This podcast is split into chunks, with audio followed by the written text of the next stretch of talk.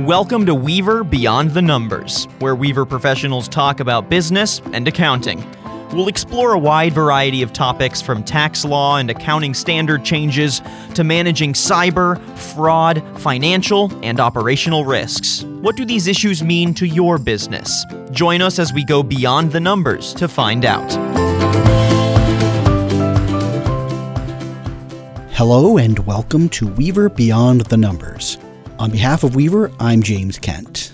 As part of Weaver's commitment to its ESG services, Alyssa Martin and Greg Englert are leading a soup to nuts discussion on ESG.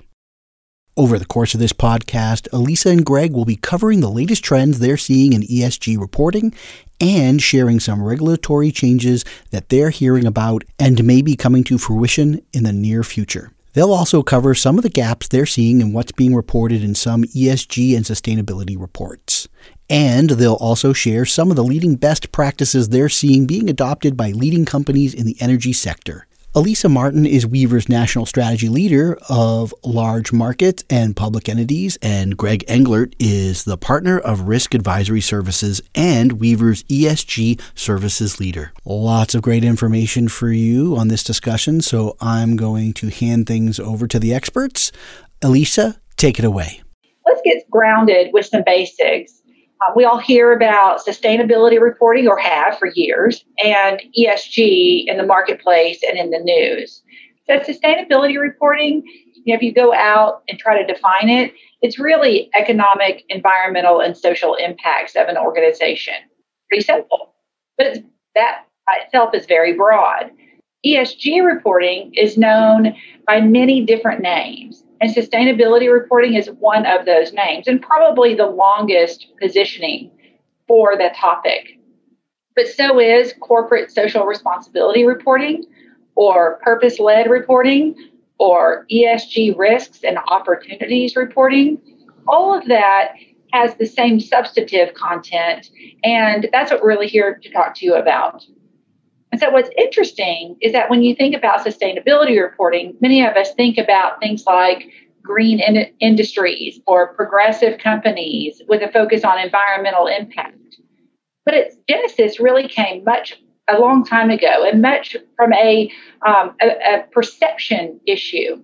Sustainability reporting was started back in the 80s when chemical companies and downstream companies like refineries started to come under fire for their increased scrutiny over environmental impact.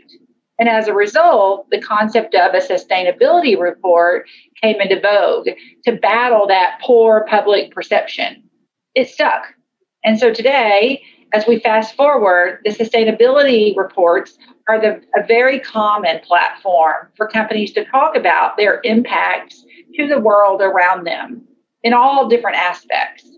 So if you keep in mind that the US in the US there is really no requirement to issue these reports. It's voluntary or elective. Certainly there's pressure to issue the reports, but there's no current set frequency, no required topics, really nothing that's driving this other than the public interest and stakeholder expectations. So reporting has evolved it's certainly evolved as we've seen it from the 90s. It's evolved in a very pervasive way in the last year to two years as ESG becomes more and more expected from the investor public. So that evolution defines what companies are doing and it defines what companies are including. And it also defines how frequently a sustainability report needs to be updated.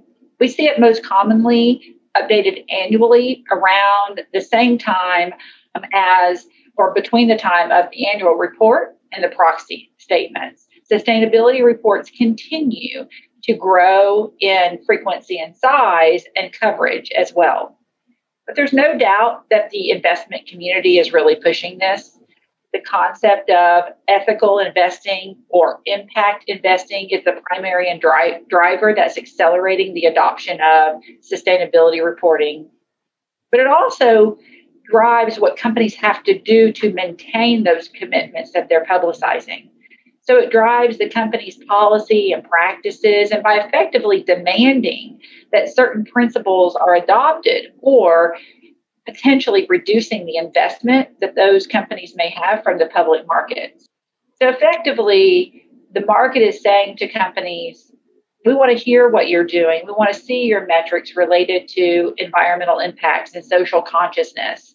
We want to see those impacts. And if we don't, we might not invest. We might publicly grade your company differently as we move forward. So, sustainability reporting is one thing. Today, we're talking about ESG. While sustainability reporting was somewhat of a catch all, the ESG concept is much more focused and has some framework around it to cover those three big pillars environmental, social, and governance. Sustainability reporting had evolved and is aligned now to ESG pillars. And still today, companies and entities that were early adopters of sustainability reporting continue to call their reports sustainability reports. But the investor community is looking for that ESG coverage. So let's break it down and talk about what is in each of those three elements. Environmental, well, generally, that's the impacts on environment. But most commonly, it's things like emissions, water usage, renewable products. And Greg will go into that a little bit more later. Social, think about social terms like the communities for which the, op- the entity operates, where your organization's primary geographies are, things like your the social impacts that you have on the workforce. COVID, that's a big one we've dealt with for the last year. That's one that falls in social. And many of the reporting requirements talk about employee health, employee well being. It also extends to the benefits that are paid to employees, such as sick leave, but other benefits, such as supported higher education. Promotion of worker health is a large component of social, but so is diversity and inclusion, charitable contributions and connections and support of communities in which each organization operates. What, that is what resides in that social pillar noted that all of those activities are aligned across several different frameworks that Greg will talk about. And the data points to collect and report on social, connective, natured activities as well as employee related items are pretty easy to obtain if you're already tracking them. So, those social connection points and the data, that's something that companies often have on the ready.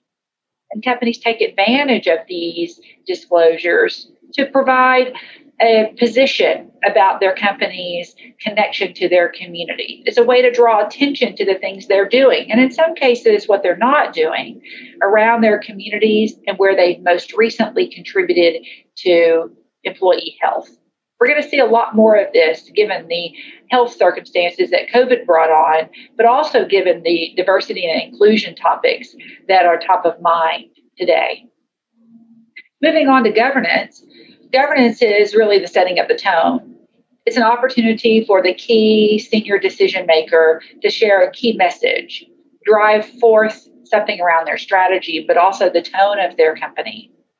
And in the time of COVID, We've seen this used as an invaluable opportunity to, to demonstrate the commitment to the public, commitment to the employee base, and how the organization has supported the efforts related to public health. But governance is really about governing those stakeholder relationships.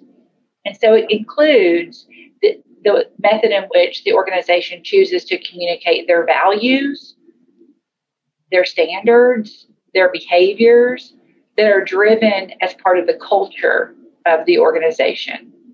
Now, this is also a place to disclose things of concern, any kind of critical risks, changes in the in the uh, profile of the organization.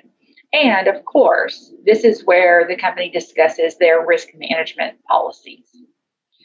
So you've got environmental, social, and governance components Greg will talk more about the frameworks that support these components.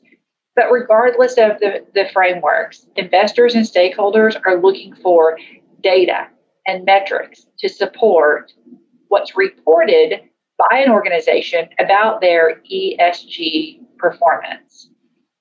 This will help with transparency and confidence in that ESG performance that's reported to the public, but some kind of validation of the data is presumed to be deployed prior to reporting.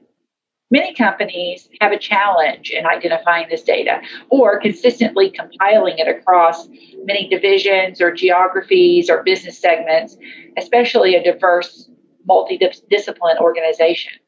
Many of those disciplines have to individually gather and submit the data. So, a leading practice that we've seen, and we've seen it get much more traction, is third party assurance. It certainly increases the, transpar- the transparency and the reliance on ESG data, and over time will help with comparability. But when we're trying to garner public confidence, having third party assurance on at least those key metrics, such as emissions or employee impact, that increased confidence in the disclosure measures we'll continue to talk about today as one of those trends that Greg mentioned. Greg, you want to talk about the frameworks? Absolutely. Thank you, Alyssa. That was a great overview, great background. Um, as you've saluted, there are a number of frameworks available when it comes to how uh, companies are structuring their disclosures uh, across all three pillars of ESG. It's important to remind ourselves that none of these are a requirement. There is no single framework that has been adopted that has turned into a requirement. But we are starting to see some alliances form. We're starting to see some sort of emerge uh, more prevalent than others. But um, for the benefit of trying to understand where this may be going, I thought it would be helpful to cover what some of the key frameworks are uh, that are being used today. So the first one is around the Global Reporting Initiative. You'll see this called GRI. It includes standards across environmental, social, economic factors. These are ideally used together to prepare sustainability reports on what uh, the GRI considers material topics. They are widely considered to be uh, one of the broadest and most deeply researched frameworks. And specific to the energy sector, we see GRI used quite a bit uh, when it comes to frameworks that oil and gas companies and other energy companies are deploying uh, to help identify and report out on some of their disclosures. So very, very common. Uh, you'll see that in oil and gas. The next one is SASB, which stands for the Sustainability Accounting Standards Board. SASB framework includes more than 70 standards that measure how sustainability issues affect the company. SASB is very focused on financial performance. This includes things around associated accounting metrics, um, technical protocols, activity metrics that are actually specified across multiple industries, and SASB has adapted a framework specific for oil and gas. It's really designed to manage uh, sustainability topics that, in their view, matter the most to their investors. Um, so, again, very sort of financial focused in the uh, disclosures. And I, and I mentioned earlier that we're starting to see some sort of uh, consolidation or at least indicators of consolidation in these frameworks um, it was announced in July of 2020 that GRI and SASB were coming out and announcing a collaboration to basically uh, work together for um, asserting themselves basically in a in a compatible nature. So GRI and SASB saying, look, we're covering certain things, uh, individual, unique things, but together we believe that our two, two frameworks can work together to strengthen and broaden ESG reporting again, it, it's one of those things that I think was a really strong indicator of what we're probably going to be seeing more and more, particularly around 21 and some of the things that are starting to play out in 21. I think we can expect to see more of that. The next one, and one that has been in the news quite a bit, and we'll talk later on in the presentation about this as well, it's the Task Force on Climate Related Financial Disclosures, or the TCFD. So this is a climate related disclosure framework that's actually chaired by Michael Bloomberg. And the TCFD's disclosure recommendations are structured around four uh, areas that they believe are core elements of how organizations operate. That is governance, strategy, risk management, and then metrics and targets. So these are intended to interlink and inform each other. It's also important to point out that TCFD really is focused on climate related disclosures. So naturally, there's more of an alignment on uh, particularly the E side of the house when we think about the, four, the uh, three ESG pillars. We're starting to actually see TCFD also build alignment with SASB. We'll talk a little bit later in this presentation about some recent news with uh, actually spearheaded by BlackRock, where they are encouraging companies to adopt the TCFD and SASB frameworks. There are a few more. Just wanted to cover real quick. You might see these out in um, in the news or in ESG reports that you come across. The IRF or the International Reporting Framework, uh, made up of six sources of capital, manufactured, social and relationship, intellectual, and natural. Really, the, the ICF urges companies to issue concise, integrated reports and we see we see that to a certain extent, but hasn't been quite as as widely adopted as the other three frameworks that we've spoken about when it comes to the energy space. The CDP or the Climate Disclosure Project, this focuses almost exclusively on climate reporting, not too different from what we see with the TCFD. At the request of their investors, um, CDP states that they support companies, cities, states, and regions in measuring and managing risks and opportunities related to climate change, water security, and deforestation. The last one I wanted to speak about was the United Nations Sustainable Development Goals, or SDG, as you may see it referred to. These are 17 goals that address areas such as poverty, inequality, climate change, environment, and then also peace and justice. Uh, this framework asks companies to endorse and operationally integrate a 10 point policy covering human rights, labor standards, environmental actions, and then also anti corruption. So, again, quite a few frameworks out there, and we'll talk a little bit about, quite honestly, some of the confusion uh, that that causes in terms of companies trying to figure out what makes sense to disclose and then figure out where they should be aligning those disclosures when it comes to these frameworks that have been uh, put out in the market. So we talked at, a high level about ESG and what that means in the common frameworks. And Greg, you did a great job highlighting some of the different topics that the frameworks cover. And some of those topics are applicable to enterprises and some are not. And so, uh, really being selective about what is meaningful for your organization and to your investors and shareholders is part of the exercise. But there is absolutely no adopted ESG specific guidelines, certainly that the SEC has mandated. So it's important to recognize that this is an evolving environmental process and this is an evolving investor led requirement, so to speak. And the growing sentiment around having a universal standard is there but not all is created equal and not all of the topics apply to each organization. So it must be selective. The SEC certainly has continued to enforce and recommend that environmental, social, and governance topics be considered and be included in disclosures.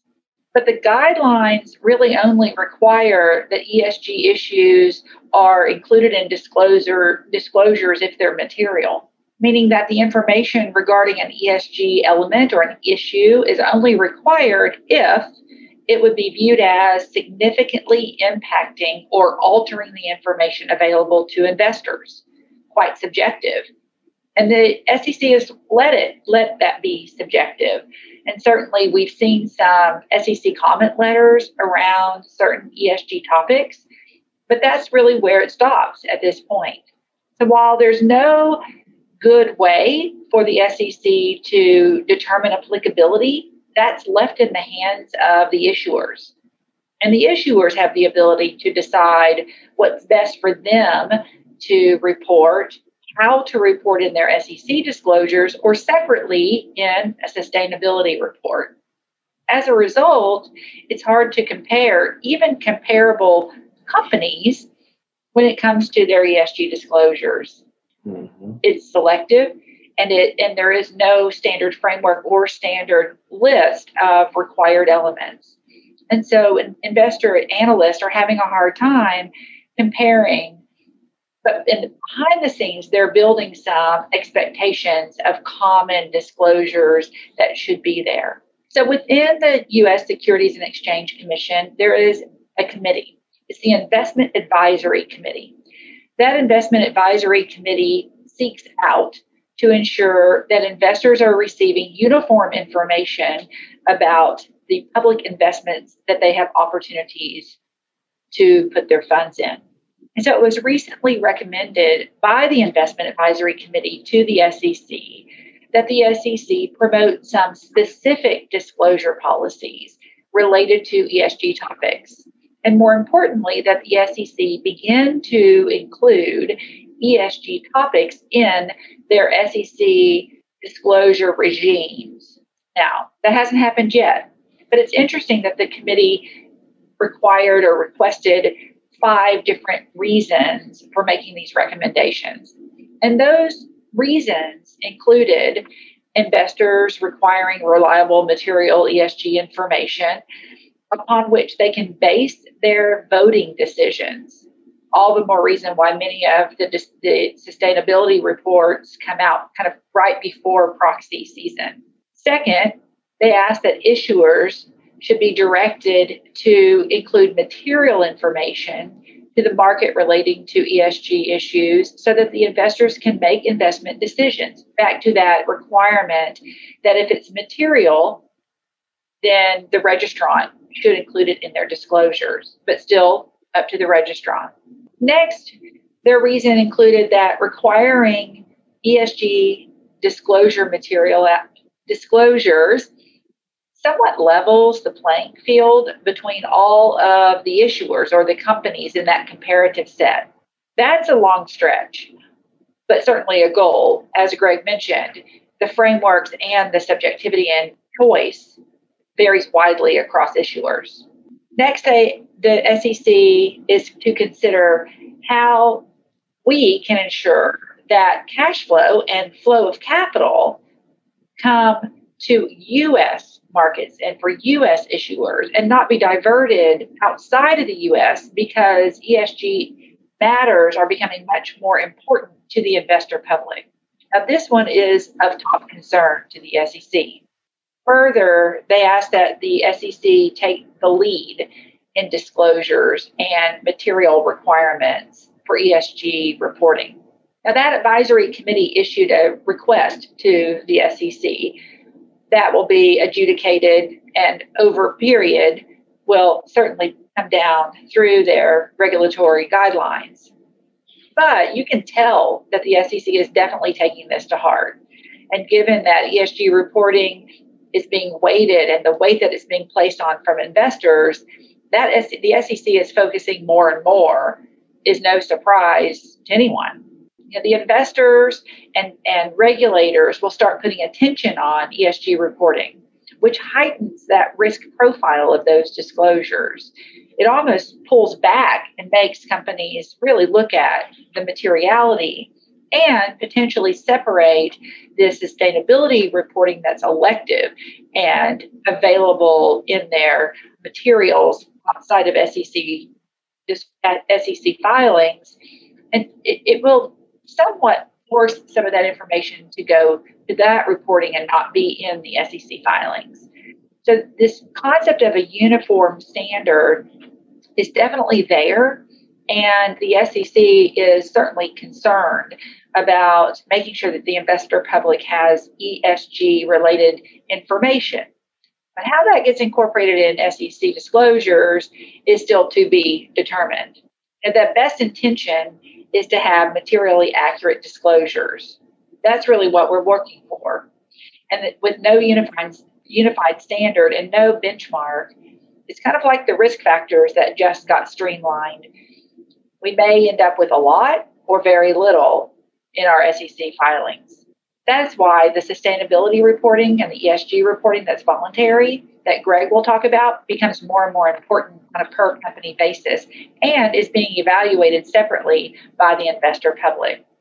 So now that this committee's report is certainly of um, a very big interest. And the ESG factors will continue to have an impact beyond just sustainable reporting and beyond all um, energy companies that are registrants.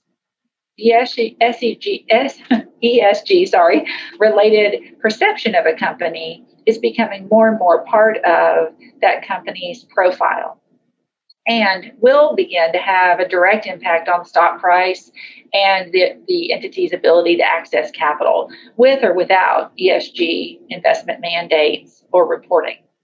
Now, of interest, of course, President Biden had announced that Allison Herren Lee will serve as the acting SEC chair.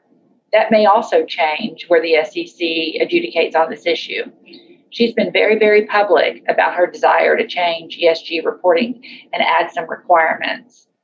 Last September, she published a brief in the New York Times that stated, quote, both investors and the broader public need clear information about how businesses are contributing to greenhouse gas emissions and how they are managing or not managing climate risk internally.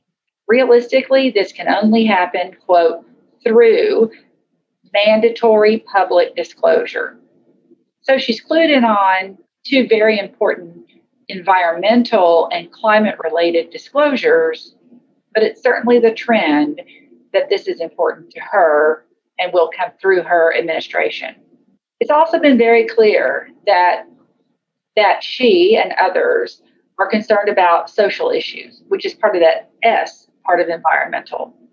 So while she talked about greenhouse gas and climate change, in a separate note, she talked about the, the fact that we should reflect on how the SEC can more systematically consider gender, racial, and other representation disparities in public in policy making. So these are important factors, and we will see what happens as she takes office.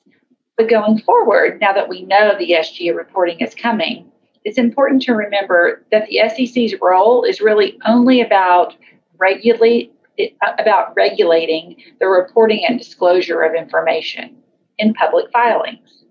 So, regardless of her opinions, regardless of the views that are coming from the investor public, the SEC will stay in line with its known requirements. They will support transparency and disclosure, but they will focus on disclosure requirements. They, the SEC cannot tell companies to reduce their carbon emissions. That would be for Congress to make requirements. And by the way, that's in work. Potential targets are being talked about today as we speak. So the SEC can provide disclosure standards, they can drive transparency, and more importantly, they can try to drive comparability. But issuers like yourself have to really evaluate what risk becomes involved in and what gets disclosed as well, as well and where that should be disclosed. Now, if we look north to our neighbor, Canada is also pushing for stronger ESG reporting requirements, and they're following suit. That push is coming from the investing public as well and the prime minister. So, like the US, there's no currently no standard um, or standardized requirement for Canadian frameworks being reported. It's very discretionary, just like it is here. Now, in November, November 25th, there was a consortium of eight leading CEOs of Canadian pension plan investment managers. Those CEOs control $1.6 trillion of assets under management and they joined forces calling for companies and investors to provide, quote, consistent and complete ESG information in order to, quote, strengthen investment decision making and better assess them and manage their collective ESG risk exposures. They pointed to no framework, they pointed to no specific elements, unlike our chair of the SEC. But these eight CEOs did state that they believe companies demonstrating ESG aptitude and astute practices and disclosures will outperform in the long run. So it will drive their investment practices.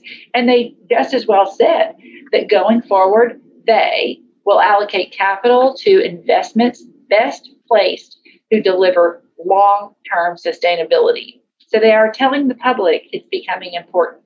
Just also in, in November, specific to Canada, ISS, who we all know as Institutional Shareholder Services, the largest proxy advisory firm, announced that for Canadian firms, its proxy voting guidelines would begin to include that shareholder consideration. So, starting February 1st, for, for shareholder meetings going forward, the ISS added one of their risk oversight factors to be, quote, demonstrably poor risk oversight of environmental and social issues and climate change, calling separately out climate change. So, this will be one of those risk factors that can be identified during the proxy voting. So, ISS also said that they would recommend voting against any kind of individual directors or committees under the extraordinary circumstances that accompanies failure to support governance, stewardship, risk oversight, and responsibilities over these matters. So now ISS is jumping on board in Canada as well. We have not seen that here in the US, but it should could be coming. This is causing many public many Canadian public companies to take notice. And certainly those public companies previously may have been slow at disclosing environmental, social, and governance topics, but that is about to materially change and could materially change for companies who absolutely know that they have long term sustainability. These notable exceptions in Canada, just to the north of us, are driving how directors and managers oversee material ESG factors and how a company may have to incorporate those factors into their operations and therefore also their disclosures. We can move now to talk about Europe. Europe has long taken the lead role on sustainability and ESG reporting. We've watched it from afar. There's a growing sentiment, however, for the SEC to work in concert with the regulators in Europe and other regions to drive comparability and utilization of a global framework to aid in investment decisions across all global markets. You know, the non-US regulators have been much more quick to integrate ESG into their legal reporting requirements and disclosure regimes. The European Union and its member states have been particularly active in this area for many years. And the disclosures that you see have in the US have largely been driven by global companies at first. Much discussed the European active participation. Recently, the EU implemented a regulation. That regulation on sustainability, sustainability regula- related disclosures, sorry about that, um, will take effect March 10th. So that sustainability related regulated disclosures is aiming towards transparency. It's aiming to have integration of environmental, social, and governance matters in investment decisions. And those related disclosures are coming now this month. The disclosure regulation forms part of a package that that legislative initiatives were, that were designed to promote the engagement of financial service providers in building the sustainable economy needed across all of the EU. And that sustainable economy is very much supported by the investor public. Moving on through a very large enterprise, the UK, they have also implemented, of course, this same disclosure requirement. And they say that the rule will apply to most of the nation's economy. It's a pretty broad statement. They include listed companies, banks, large private businesses, insurers, asset managers, and regulated pension funds. Any enterprise that has a public interest. The disclosure regulation, this EU sustainability disclosure regulation, goes into effect immediately. And the UK was also the first country to require climate change disclosures. Now, the UK pointed directly to the TCFD, the Task Force on Climate Related Financial Disclosures that Greg talked about earlier, as the organization to follow for the framework. The TCFD says that companies should disclose their financial should disclose climate change in their financial reports. They should disclose how climate change increases revenue, reduces sales, impacts the employee base. So there are an increase in companies taking hold and starting to add climate change and the effects of climate change to their disclosures. A matter of fact, at least according to the TCFD, there were 1,500 organizations that support those recommendations.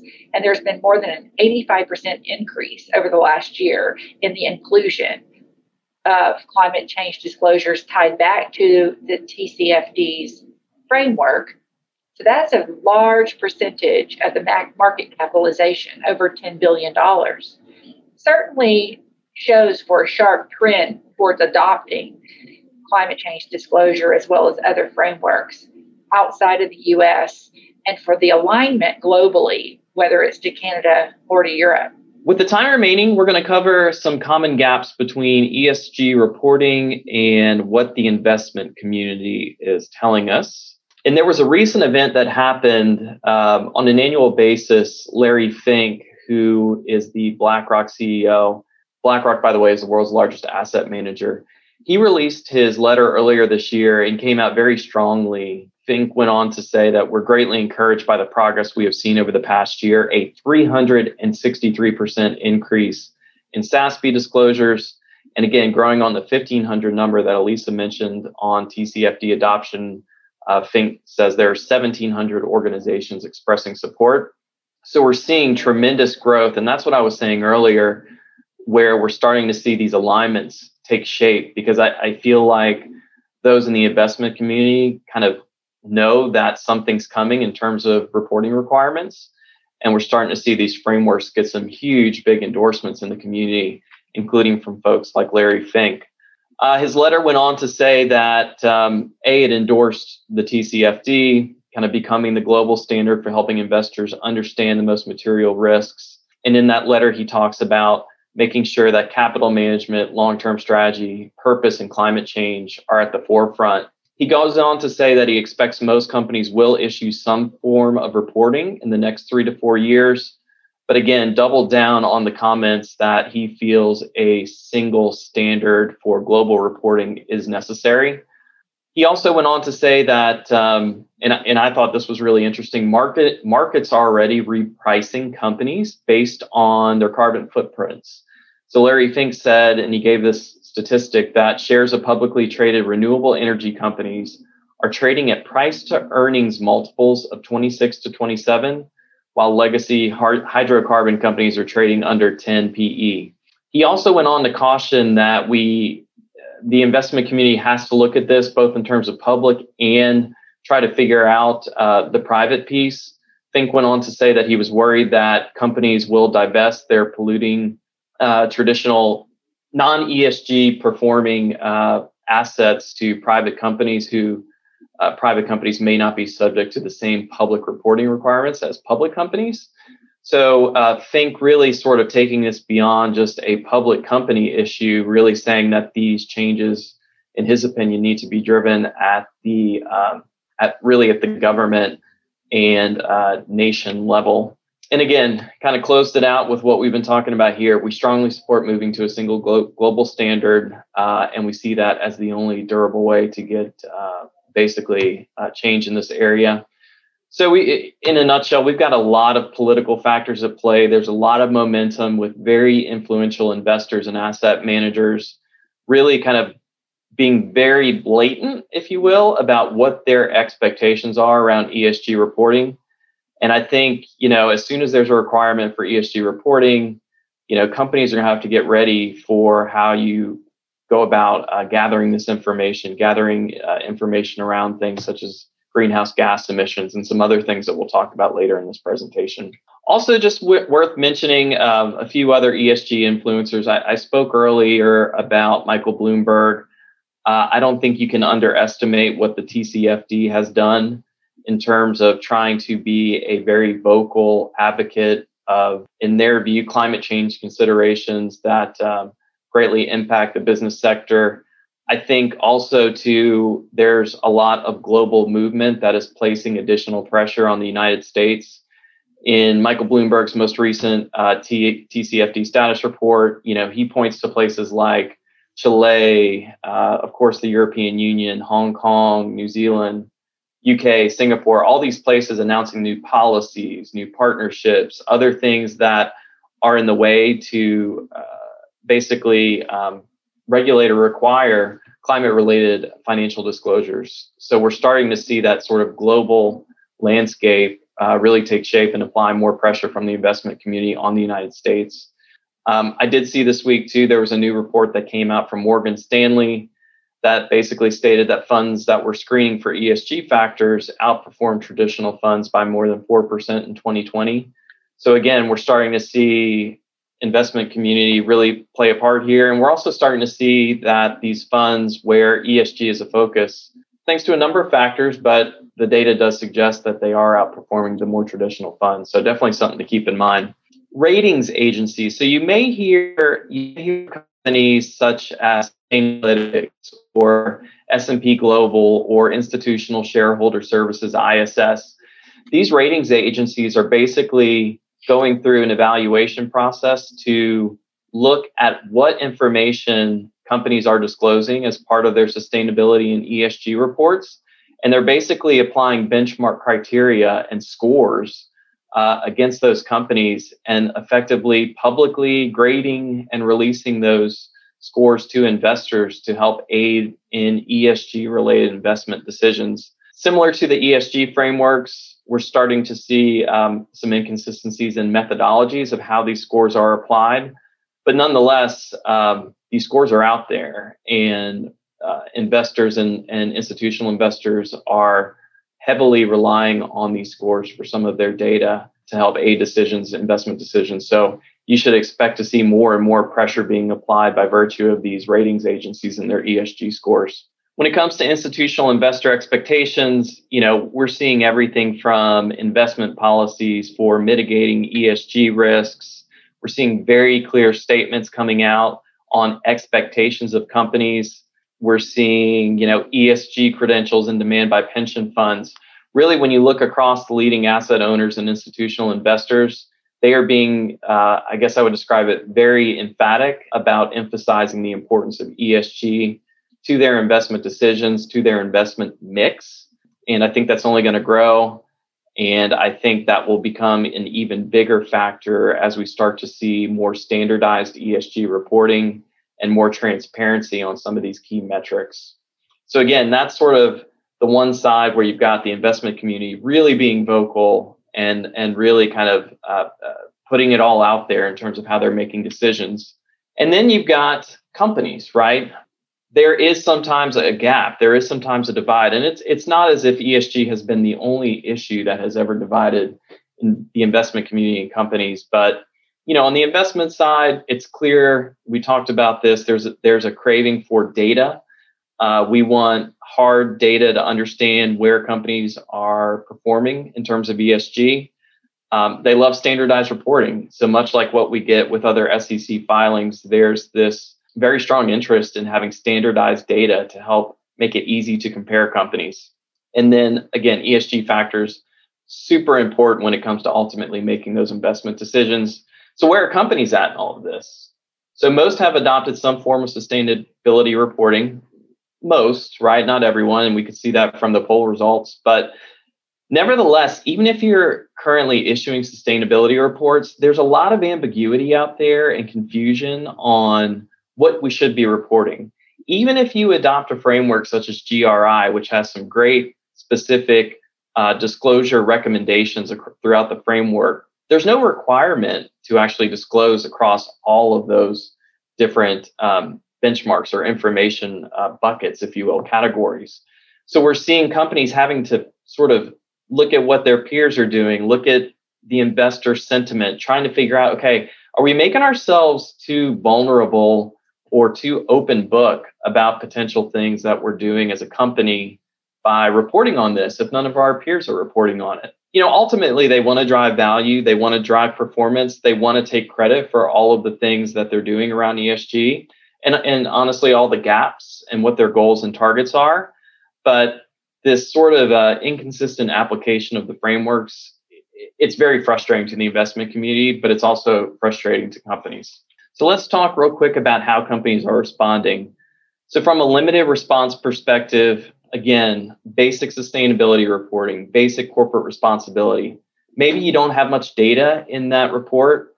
Um, maybe you're not addressing all the esg pillars or you haven't uh, adopted an ESG reporting framework. It's good for tone. It's good to remind people about some of the great things that you're doing as a company, but it can really be problematic when it comes to meeting uh, investor expectations. So then we see partially responsive, and this is where data starts to come into play.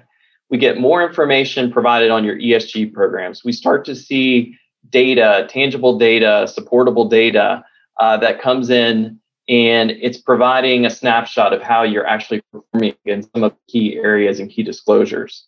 Typically, it's covering all pillars. You know, we're, we're talking about our people, we're talking about workforce.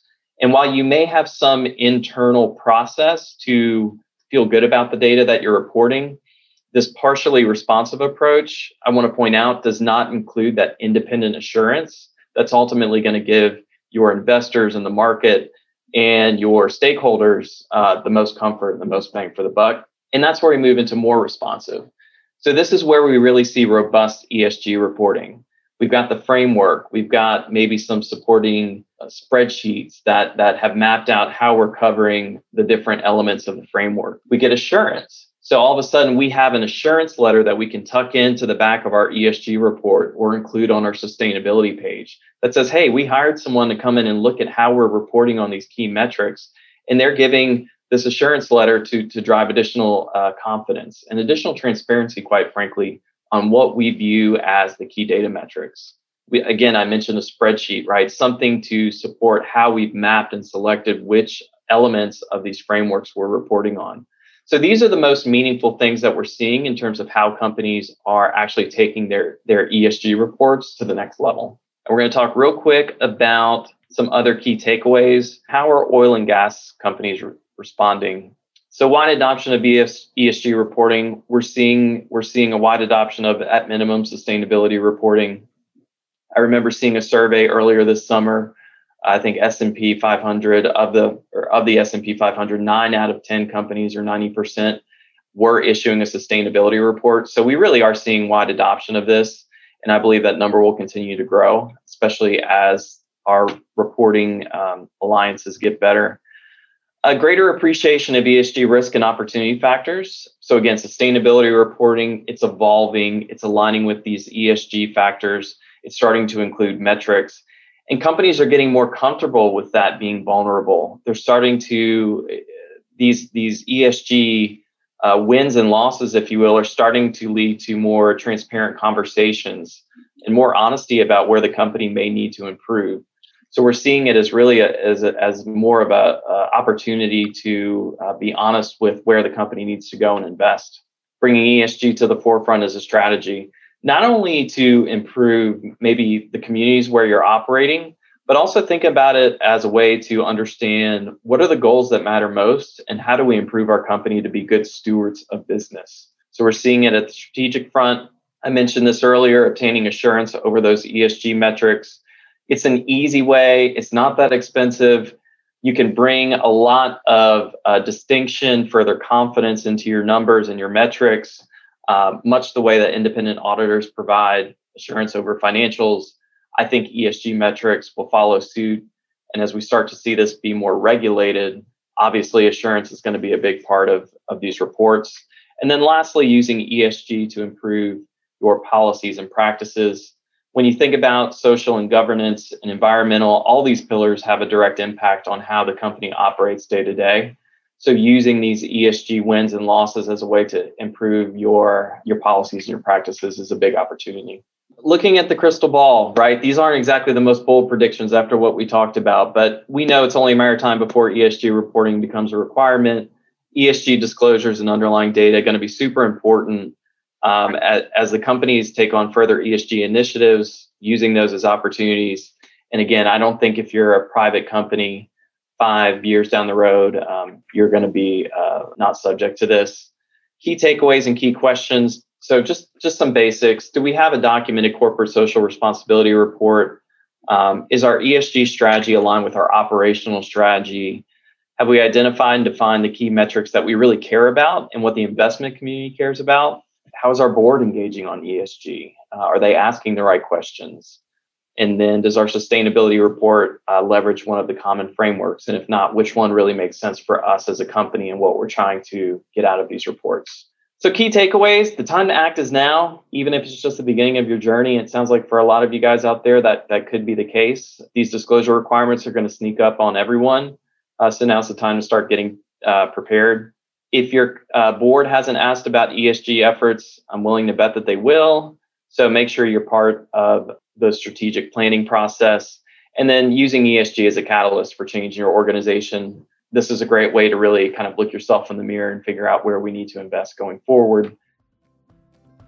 Thank you so much for listening to this informative discussion on ESG. As a reminder, if you are looking for more great content like this, you can find other great topics on our podcast, Weaver Beyond the Numbers. Simply hit the subscribe button wherever you listen to your podcast content and stay up to date on the latest information from Weaver.